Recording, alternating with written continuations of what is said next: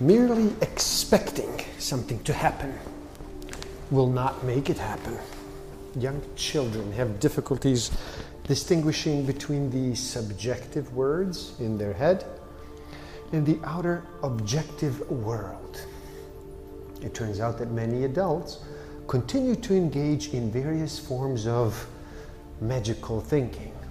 For many of us, it is difficult to let go of the idea that expecting something to happen will make it happen.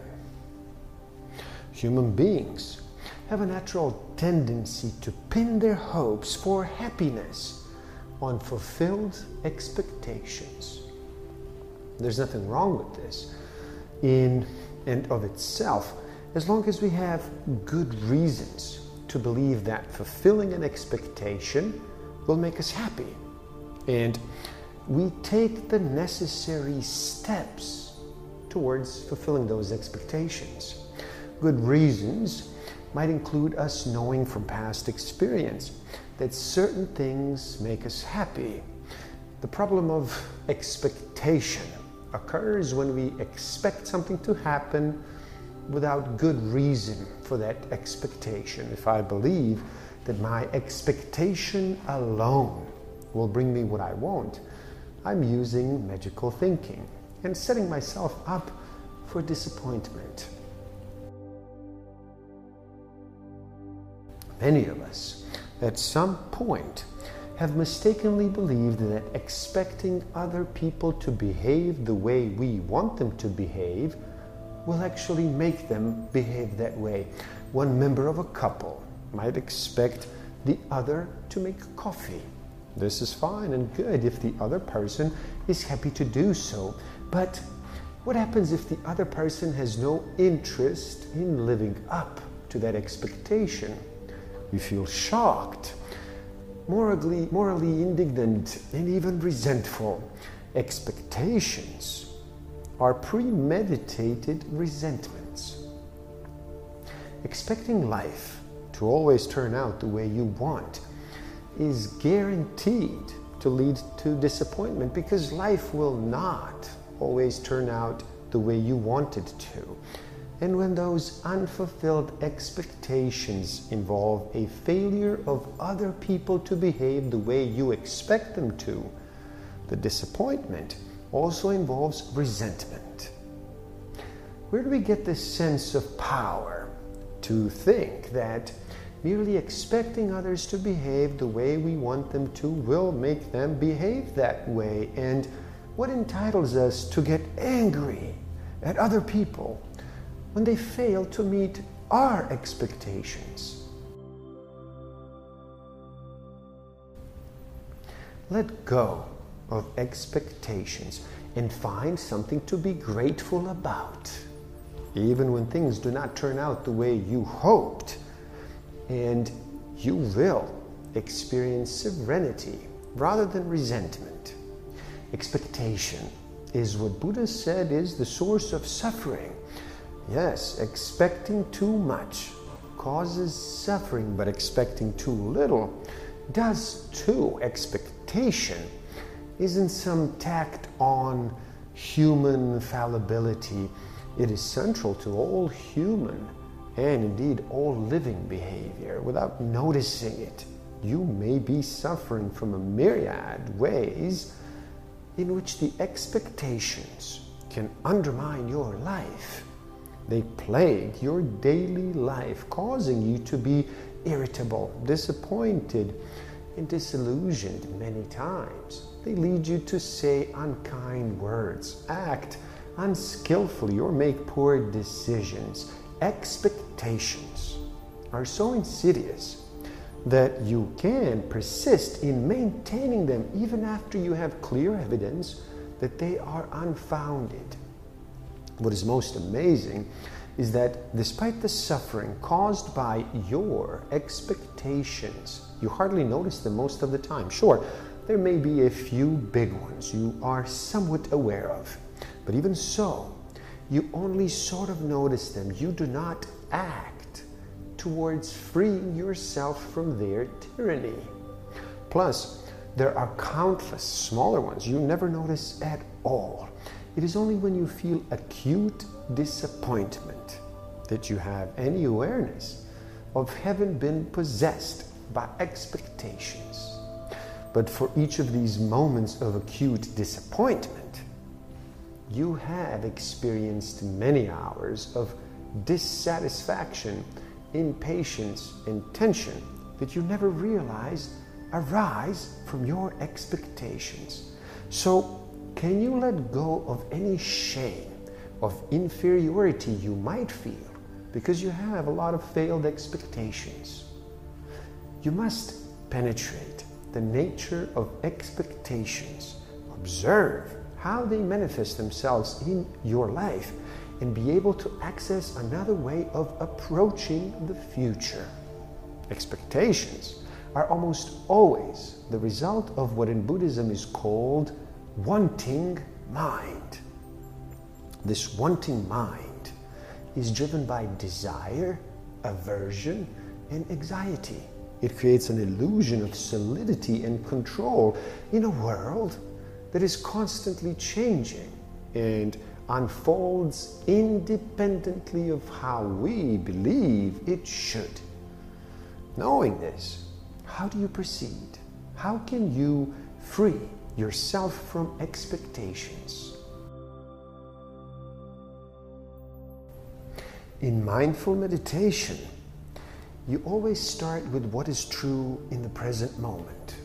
You use discernment to know what is true, but you do not fall into judgment, which is another form of expectation and one of the most tyrannical.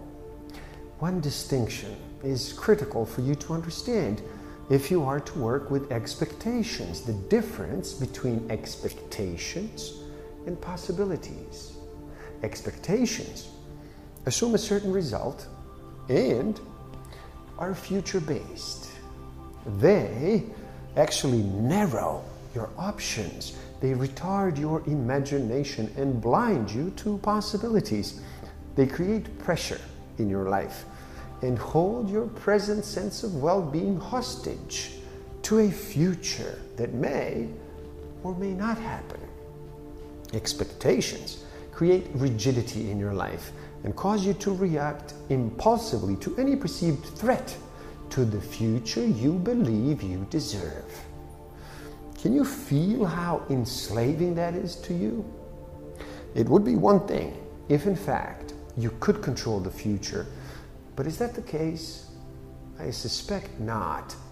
To deny the truth of life is a fool's errand and is costly to your well being. In contrast to expectations, possibilities are based in the present moment, where you are alive to the mystery of life.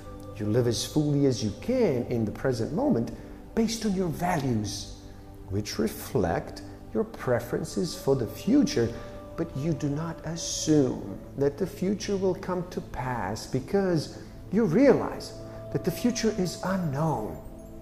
Being open to possibilities acknowledges that what you may think you want changes with time, or that there is another future that will bring you equal or more happiness, or that the future may turn bleak, or that you may die before any future can unfold.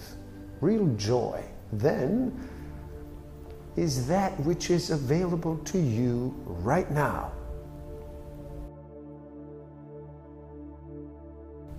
Living a life that is open to possibilities is more like a request, a prayer, or an act of witnessing your faith in life.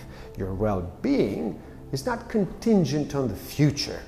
Your mind is open and inspired in this moment. You therefore have more access to imagination and intuition. Your mind is clear and less reactive, and you make better decisions. You actually respond rather than react to life as it unfolds. When you are not real with yourself, it is impossible to be authentic with others. When you are in denial, of the existence of your expectations, You limit the possibility of actively participating in the truth of your life in every single moment and preclude accessing the power of the love of those close to you. It can sound so hip or advanced to lay claim to be beyond expectations. But if you look closely, you will see that what you are really doing is denying yourself access to possibilities. The stories of most of our great spiritual teachers are not about ease and glory or about having all of their expectations met. Rather, they're about patience, endurance, sacrifice, and unconditional love. This is not to say that extreme pain and harsh self denial are to be considered inevitable, for that would be yet another expectation, a negative one. Instead, the call is to be in the present moment, whether or not the situation meets your expectations. To truly be in the moment, not to be defined by expectations, requires mindful clarity. A heart conditioned by love, compassion, and empathic joy for self and others, and equanimity that allows you to receive life however it unfolds. This may seem like an inconceivable challenge, but it can be your goal. It can be your beacon through the fog of your life. Most important, it can inspire and orient you how to live in the moment. You simply lay aside your expectations as best as you are able you may be surprised when you discover how much choice you have in letting go of expectations. All life involves suffering. Suffering is caused by ignorance, craving, and aversion. Attachment to desire to have or to not have, and to ignorant views creates expectations. Suffering can be transcended. Desire is not the problem, the attachment is. Learn to play with desire and expectations by detaching from the outcome. Now, that is your secret.